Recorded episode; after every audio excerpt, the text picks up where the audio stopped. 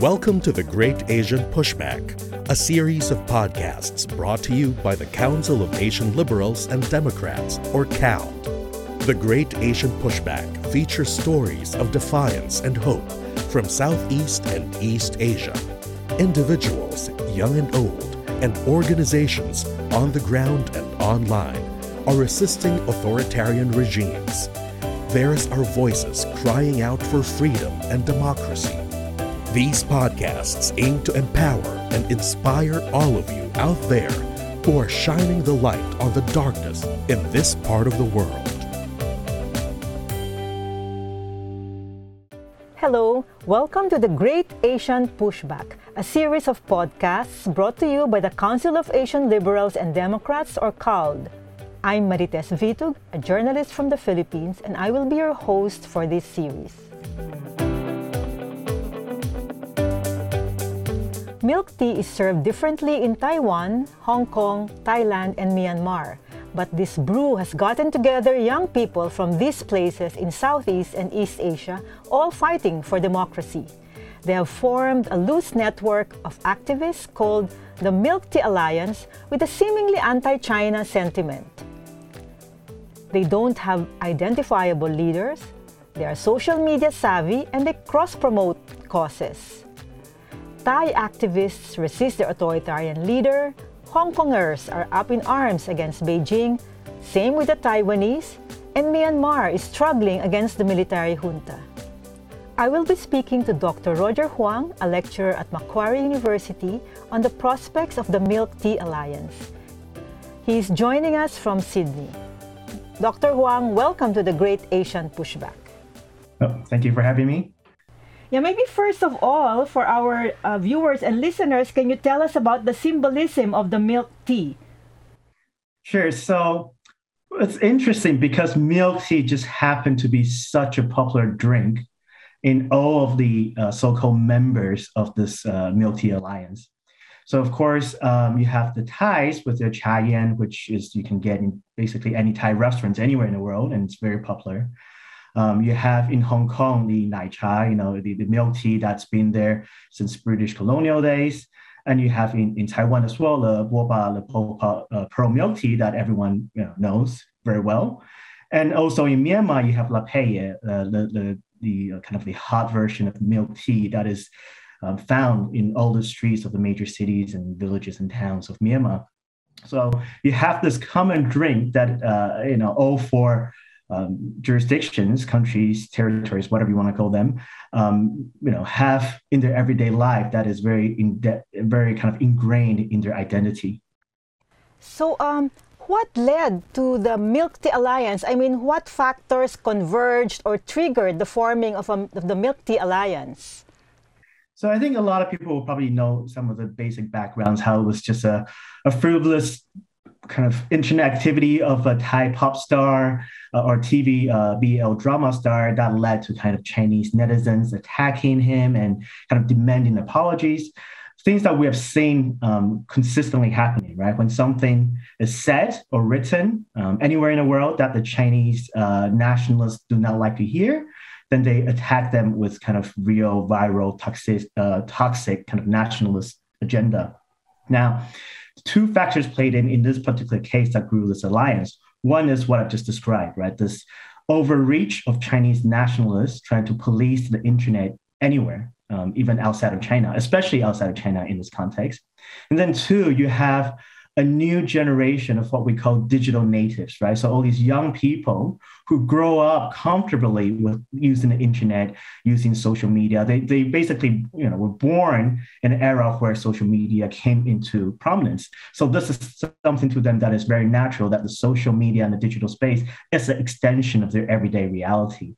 So when you have um, particularly uh, uh, you know citizens or netizens from a country that comes from a very close internet and authoritarian context, it makes them angry, right? These people, whether in Thailand or Taiwan or Hong Kong or elsewhere, who have had years of relatively free and open internet, suddenly being exposed to this kind of toxic, um, ultra nationalistic agenda from the Chinese, and that simply just does not bode well for a young generation of uh, activists. So the alliance is basically a digital, an online movement. Is that a weakness or a strength, or both? Sure. Um, so yeah, the, the Milk Alliance is um, what I call a kind of an imagined digital political community, right? So you, you pointed out a lot of this is taking on place on the internet through social media. Um, Twitter plays a big role, uh, but also Facebook and other um, social media platforms. And this is a strength because you don't have any borders. There's no restrictions. It's instantaneous. People, um, as long as they have access to the internet, um, uh, or at least uh, ways to access internet through VPNs and whatnot, if you've, seen internet crackdowns, then they can connect with anyone in the world. Uh, information and tactics and strategies can be ex- ex- um, exchanged in, uh, very quickly. And also, with the current technologies, I mean, it's not perfect, but you still have enough technology to translate the different languages, right? So this allow these uh, broad alliance of people from all these different, very different contexts Myanmar, Thailand, uh, Hong Kong, Taiwan, and even as far as, uh, you know, I'm aware even in the Philippines, there are people who have kind of tapped into this alliance in Malaysia, in Indonesia, as well as here in Australia. So the internet allows all these different people to come together to share ideas, to share strategies, and show solidarity and support from one another. So that is definitely a strength. Now, the weakness, of course, is because if you look at it more closely, the different struggles of these, uh, the four core members, if you consider, right, which is Myanmar, Thailand, Taiwan, and Hong Kong, their demand and their political um, agenda is actually very different, right? It's focused on the local context. So, in the context of um, the latest member, Myanmar, that was a, a very react, reactive thing because of the military coup, because of changing political circumstances in Myanmar in February that led them to join this digital alliance. Similarly, Thailand, one of the original founders, their movement that led to this, you know, they were kind of the trigger that allowed the building of this military alliance, is also very much focused on reforming their political system, whether it's um, against kind of the long uh, lingering royalist military kind of um, alliance that has controlled the political economy of that country. In Hong Kong, of course, it's that shrinking political civic space because of Beijing's kind of and hard crackdown, introduction of national security law, and all these things. Whereas in Taiwan, which is a bit of an outlier, given that it is the only um, democracy um, in, in, in, this alliance, and doesn't really have the same type of, um, it doesn't have the same role, right? It's not exactly fighting against a state actor. Whereas in the Myanmar, Hong Kong, Thai case, they are kind of the, the, the struggling, the, the, underdogs fighting against the authoritarian establishment. Whereas Taiwan's role is a bit strange. It's kind of the, the model, right? This is the, the ideal um, democracy we have in Asia that countries like Thailand and Myanmar and city states like Hong Kong can emulate. But at the same time, they do share that kind of common fear of a rising Chinese authoritarian system and influence over the region.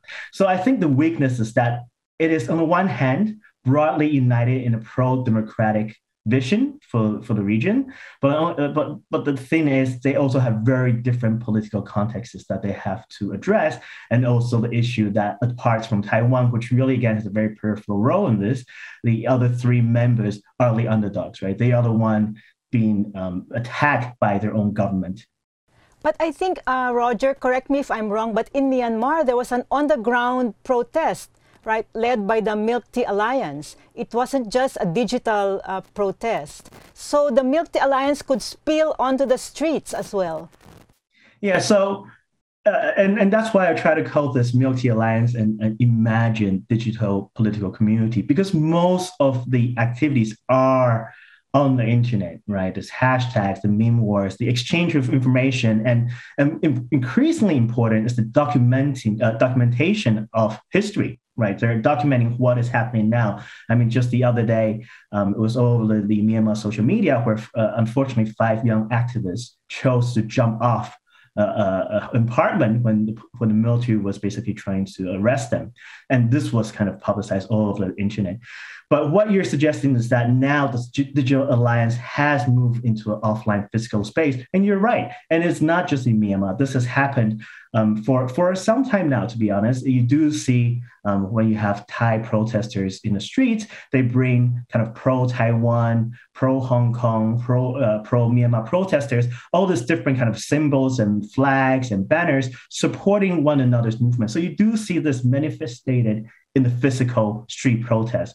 You do also see rallies. Um, in Taiwan, for example, you had um, students rally in support of the anti-coup movement in Myanmar in support of the Thai students' demand for political reforms. And even here in Australia, you've had Milk Tea Alliance rallies. They actually call themselves Milk Tea Alliance rallies. And you have Thai, you know, Thai Australian, Myanmar Australian, Taiwanese Australian, and Hong Kongers who have all come together rallying and you know showing their support for people back in Asia.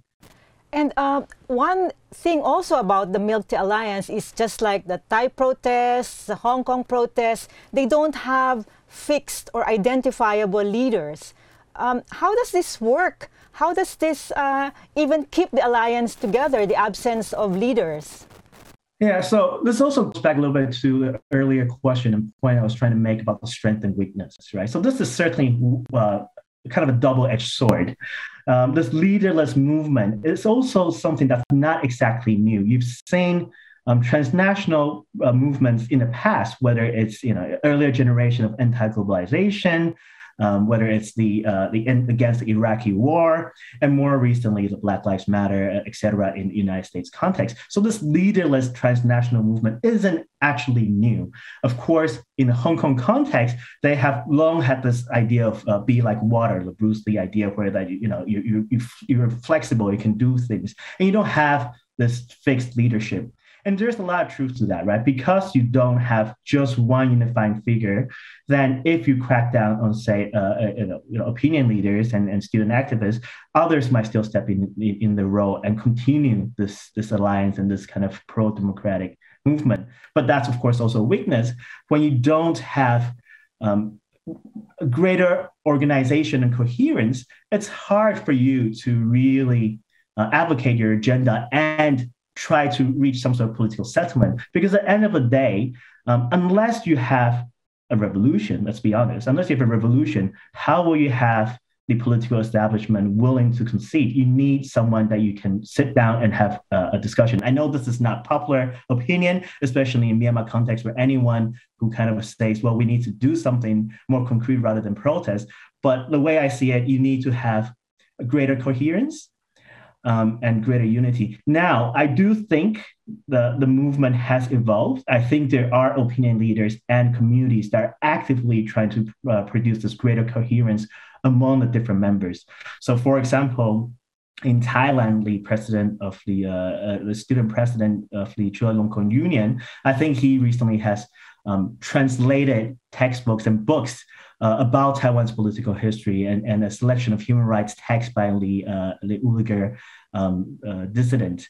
So you have seen people actively trying to understand the others movement. So not just concerned about the Thai movement or about the Myanmar movement, but a broader kind of understanding of each other's movement. You have in Myanmar a hip hop collective that produced a song called uh, "Death to Dictators," and "Nor all dictators must die," uh, inviting rappers and hip hop artists producing this music video from you know, from almost everywhere. There you have um, uh, Indian art music musicians, you have Indonesians, you have Taiwanese, Hong Kongers, Thais, and Myanmar. So you have this collection of of international artists producing this, this music video with a clear message that's not just focused on their own movements, but saying we need to work as a region to uh, basically fight against regional authoritarianism. It's very interesting that, as you said, it has evolved already. But are the, do these members or countries share lessons with each other? Do these protest movements? And what are the key lessons you've been watching uh, all of these um, milk tears in different countries? Yeah, so I mean, there are some practical things that we all know about, right? So they have learned from one another the different strategies and tactics, you know, what to do when they're, you know, if the police shoots rubber bullet or you use tear gases. So we've seen that, you know, where the hard cats have been used in Hong Kong and in umbrellas, and that's been replicated in Thailand, it's been replicated in Myanmar. So there are strategies and tactics, and the way they use uh, social technology, you know, using Telegram, using all those encrypted messages, try to protect one another. So there are actual learning right? But at the same time, if we're if we're trying to look at successful strategy to try to dismantle the authoritarian governance, the political establishment, I'm not quite sure that has been learned yet. And again, this comes to difficulty because the Milk Alliance really grew from a reactionary response, right? It wasn't, it was a response because of the situation getting worse, and sadly, sadly so, right? So in a Hong Kong context, which arguably was the one that really kind of started this new wave of student-led protests, it was because the Hong Kong um, government is becoming even more repressive. It's dismantling the old liberal civic space that used to exist in Hong Kong, which no longer exists. In the Thai context, it was because the government, uh, in alliance with the constitutional courts and whatnot, dissolved the Future Forward political party, which the young generation supported. In the Myanmar context, it was because the military coup that replaced the National League for Democracy and Aung San Suu Kyi's government. So prior to that, especially in the Myanmar case, which I always find interesting, Myanmar wasn't involved with the Milk Tea Alliance until they became victims themselves of resurgence of hard authoritarianism. Right when they had the opportunity, when the National League for Democracy was in government for five years, yes, it wasn't a perfect uh, political system. They had to work with the military. The military were basically coalition partners under, under Aung San Suu Kyi's government, but they didn't take advantage of this to try to promote democratic liberal values and to work with civil society actors, to work with liberal party members outside of Myanmar. Right. Um, I think a lot of our uh, Milk Tea Alliance netizens if, might not be aware, for example, right, that when Aung San Suu Kyi's government was still in place, the National League for Democracy government supported China's position when it comes to the national security law uh, in Hong Kong, supported China's position on how they treat the Uyghurs in China, right? So there's a lot of these missed opportunities when people we think are democratic and liberal, when they come into a position of power, they, they miss using that chance to actually change the norm. And that's what I think is important with the Milk Tea Alliance is that you know, there is only so much they can do as the underdogs, but it's important to continue to build this real norm, this real respect for liberal, democratic, progressive values. Don't waste it. Don't cut out your potential allies and your current allies for short term benefits. Um, a good example is when Thanathorn, the former leader of uh, Future Forward, met Joshua Wong, a student activist from Hong Kong, and was criticized by the Chinese embassy. He quickly backed out and, and, and kind of you know said something like, "Oh, it was just in a public event. I was trying to be polite." Well, in fact, he could have said something like, "Well, I'm a Thai. Why should I listen to what the Chinese have to say? I support my democratic uh, brothers everywhere." And this is a position that I think a lot of people involved in Milk Alliance is is taking on now right? That we are all brothers and sisters committing to this vision. And I think that is the key here is that we need to be persistent. Um, it is going to be a long process. I think people need to have realistic expectations that these deep-rooted authoritarian regimes won't be replaced overnight. But you need to be persistent to continue to build this community, com- continue to be, um, you know, genuinely respectful of the liberal democratic values that we uh, aspire to. Actually, you gave a fascinating comparison the, of the local context of each country. But the, apart from being anti-authoritarian, the other layer, it's as you said earlier, it's anti-China sentiment. Is that is that carried across all the four um, alliance members? I mean, loose alliance members. Yeah, I, I think the China factor here is kind of the backdrop, right? This is also kind of the the changes that's taken place globally and also regionally in Asia Pacific, this kind of rise of authoritarian governance, right? For me, back up until maybe, you know, especially during the Obama era, people are still excited about democracy and that democracy is going to change everything and everyone's going to become more democratic, right? We all, well, not, not me personally, I've always been a pessimist, but a lot of the mainstream rhetoric was that, you know, democracy is just going to spread. Everyone's going to become democratic, uh, especially with social media, with Facebook, with Twitter, and all these things. Uh, societies will open up, and this has been proven to be uh, false. Right? We've seen uh, democracy suffer even in old political establishments, whether it's in the United States, whether it's in the UK, here in Australia, and also especially in Asia. Right, we've seen democratic institutions being attacked everywhere, especially the four mem- um, the four kind of members we've discussed. In Myanmar, very clear, especially now with the coup. In Thailand, again, very clear, the kind of the resurgence of the the, the military ruleless alliance. In Hong Kong, it's probably the most closed off Hong Kong society has been in several decades, right? There's, they've lost all these great freedoms. And in Taiwan, even though it is, a, I think, in my opinion, a high quality democracy, you've seen China really up and up its kind of uh, oppression and hostility and aggression against Taiwan. So there is that common one, that broader trend I'm suggesting is that this resurgence of authoritarianism everywhere is provoking people who are more democratic and progressive and liberal minded to say, look, we need to make a stop to this. Now, second layer is that because China is kind of the model of uh, successful authoritarian governance. Now, successful from their perspective, obviously, because you know it's now the second biggest economy. It's pulling its way in international uh, forums. You know, it's bullying uh, older established democracies like here in Australia, where we, we've, we've really felt the economic and political coercion of the Chinese state here in Australia.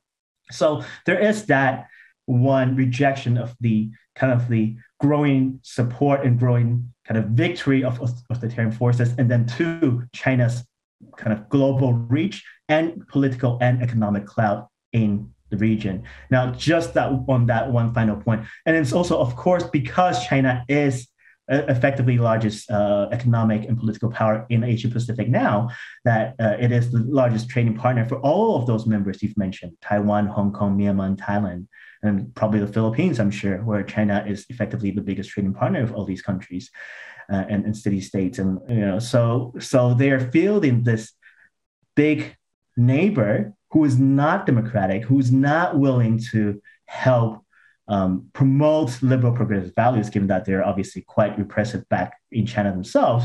So they're uneasy about this. Do you see? Do you see the Milk Tea Alliance um, as a sustainable alliance, a sustainable loose organization? How much time are you giving it? Or is it going to be like spasmodic? It will come up when they're needed, then rest when they're not. But I think that's one thing, and kind of what you implied that, that you can come and come and go. And I think that's part of that strength that we were talking about earlier, because it's the digital loose network. And you can, you know, and they're having people, you know, data scientists who have looked at the kind of the trend of, you know, when Milk Tea Alliance is tweeted. But this is uh, more than just well, it's more than just what we would consider a kind of the older transnational movements, right? Because it is more of an ideology and an idea that as long as people continue to engage with it, then this movement itself will not disappear. Sure, you'll see times when people might not uh, tweet or hashtag the, exactly the same Milk Tea Alliance hashtag anymore, but it doesn't mean the force is not there.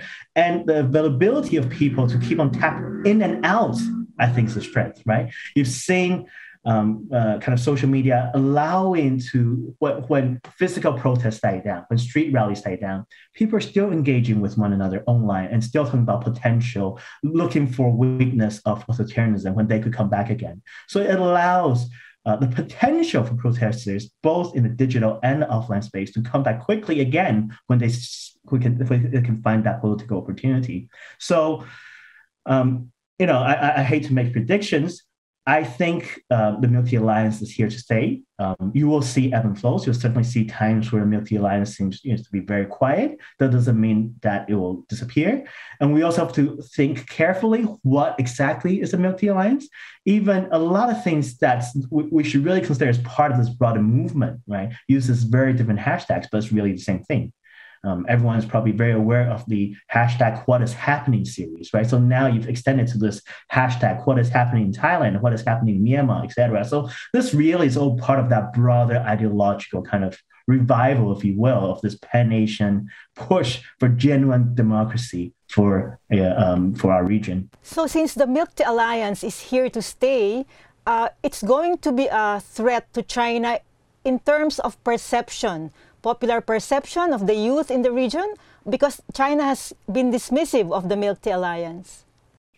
So uh, there are two things I think we need to consider. One, I think the Milk Tea Alliance demonstrates that China, despite its economic and political clout, has failed to sell itself, right? Its soft power has completely failed. It has failed, failed to sell itself for people to organically, genuinely like the Chinese system. No, you know, I mean, of course, you always find, um, you know, people who do support the Chinese system, especially uh, people with um, economic ties, right? So you have a lot of the economic political elites, of course, who will be supportive of China. But it's a young generation that will come of age that will one day take over these important positions. So I think China should be worried that, you know, you at the moment people are only really willing to support the Chinese system because of, of direct economic incentives. It's not like they're really sold, unless you're a committed Chinese nationalist, it's not like they're sold to the idea of the Chinese authoritarian system being a superior system.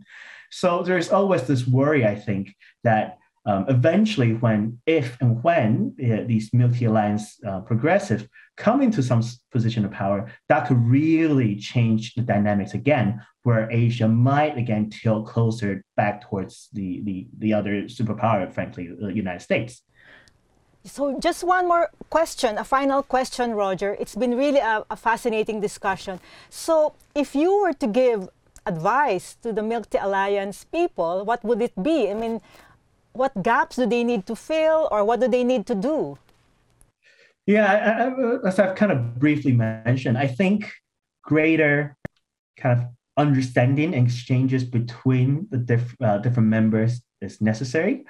I think there is growing evidence of that, as I've suggested, with the translation of you know, texts from uh, you know into the local languages to understand each other's movement, the uh, rap against uh, junta, all these kind of international collaboration. I think that's really important that they really need to kind of understand. Again if you want to move this movement beyond just your consideration for your own country then you need to have this greater unity and cohesion with the others. Now in terms of um, immediate real goal of trying to topple authoritarian regimes uh, I, I, you know I, I, have to be frank i'm not quite sure. Um, i think there needs to be a healthy um, skepticism uh, of where this is going. I, I, need, I think they need to be realistic. I think everyone needs to be realistic, whether it's in Hong Kong or in Myanmar or in Thailand. But one thing they really might need to consider is how do you try to find potential um, sympathizers and potential collaborators from within the regime? Because if you look at again, the only successful case of genuine democratized uh, democracy and general democratization, the transfer from authoritarian regime to democracy, it's Taiwan. Taiwan wasn't a democracy really until I would argue early 2000. Of course, it went through that democratic transition in the 1990s. But that really was because there was regime insider within uh, the party, uh, President Lee Teng-hui, who you know who sadly passed away last year, and everyone remember him now as kind of father of uh, no, the, Taiwan's democracy, Mr. Democracy, I'll say Cohen, and he was the president during that period. He was the leader of an authoritarian uh, party, the Chinese uh, Nationalist Party, the Kuomintang, right? So how do we, whether in Hong Kong or Myanmar or Thailand, try to find these sympathizers? I, I, it's not going to be easy, and there might not be one, especially I think in Hong Kong context, which is very different because it has that added layer of direct influence from China, right? Where the Chinese influence and threat to Myanmar and Thai democratic movements a lot more peripheral. So how do you do that? You know, I, I don't have a I don't have an answer to that question myself, but I think it is important to try to find that weakness, to try to find that potential, you know, you a person or a group of people within the regime establishment that might be sympathetic, that might be able to help change the norm or change or, or be less repressive working from within the system. Thank you so much, Roger, for giving us your time. And on that note, uh, we will keep watching what will happen to the Milk Tea Alliance. Thank you. Goodbye. Thank you for keeping us company. Keep pushing back against autocracy. Keep fighting for democracy. The Great Asian Pushback is produced by the Council of Asian Liberals and Democrats with the support of the Friedrich Naumann Foundation for Freedom This episode was made by Marites Vitug, Lito Arlegue, and Paulo Zamora, with creative input from Jaja Hanolo, administrative assistance from Audie Frias and Chelsea Caballero, and editing by Point B Multimedia.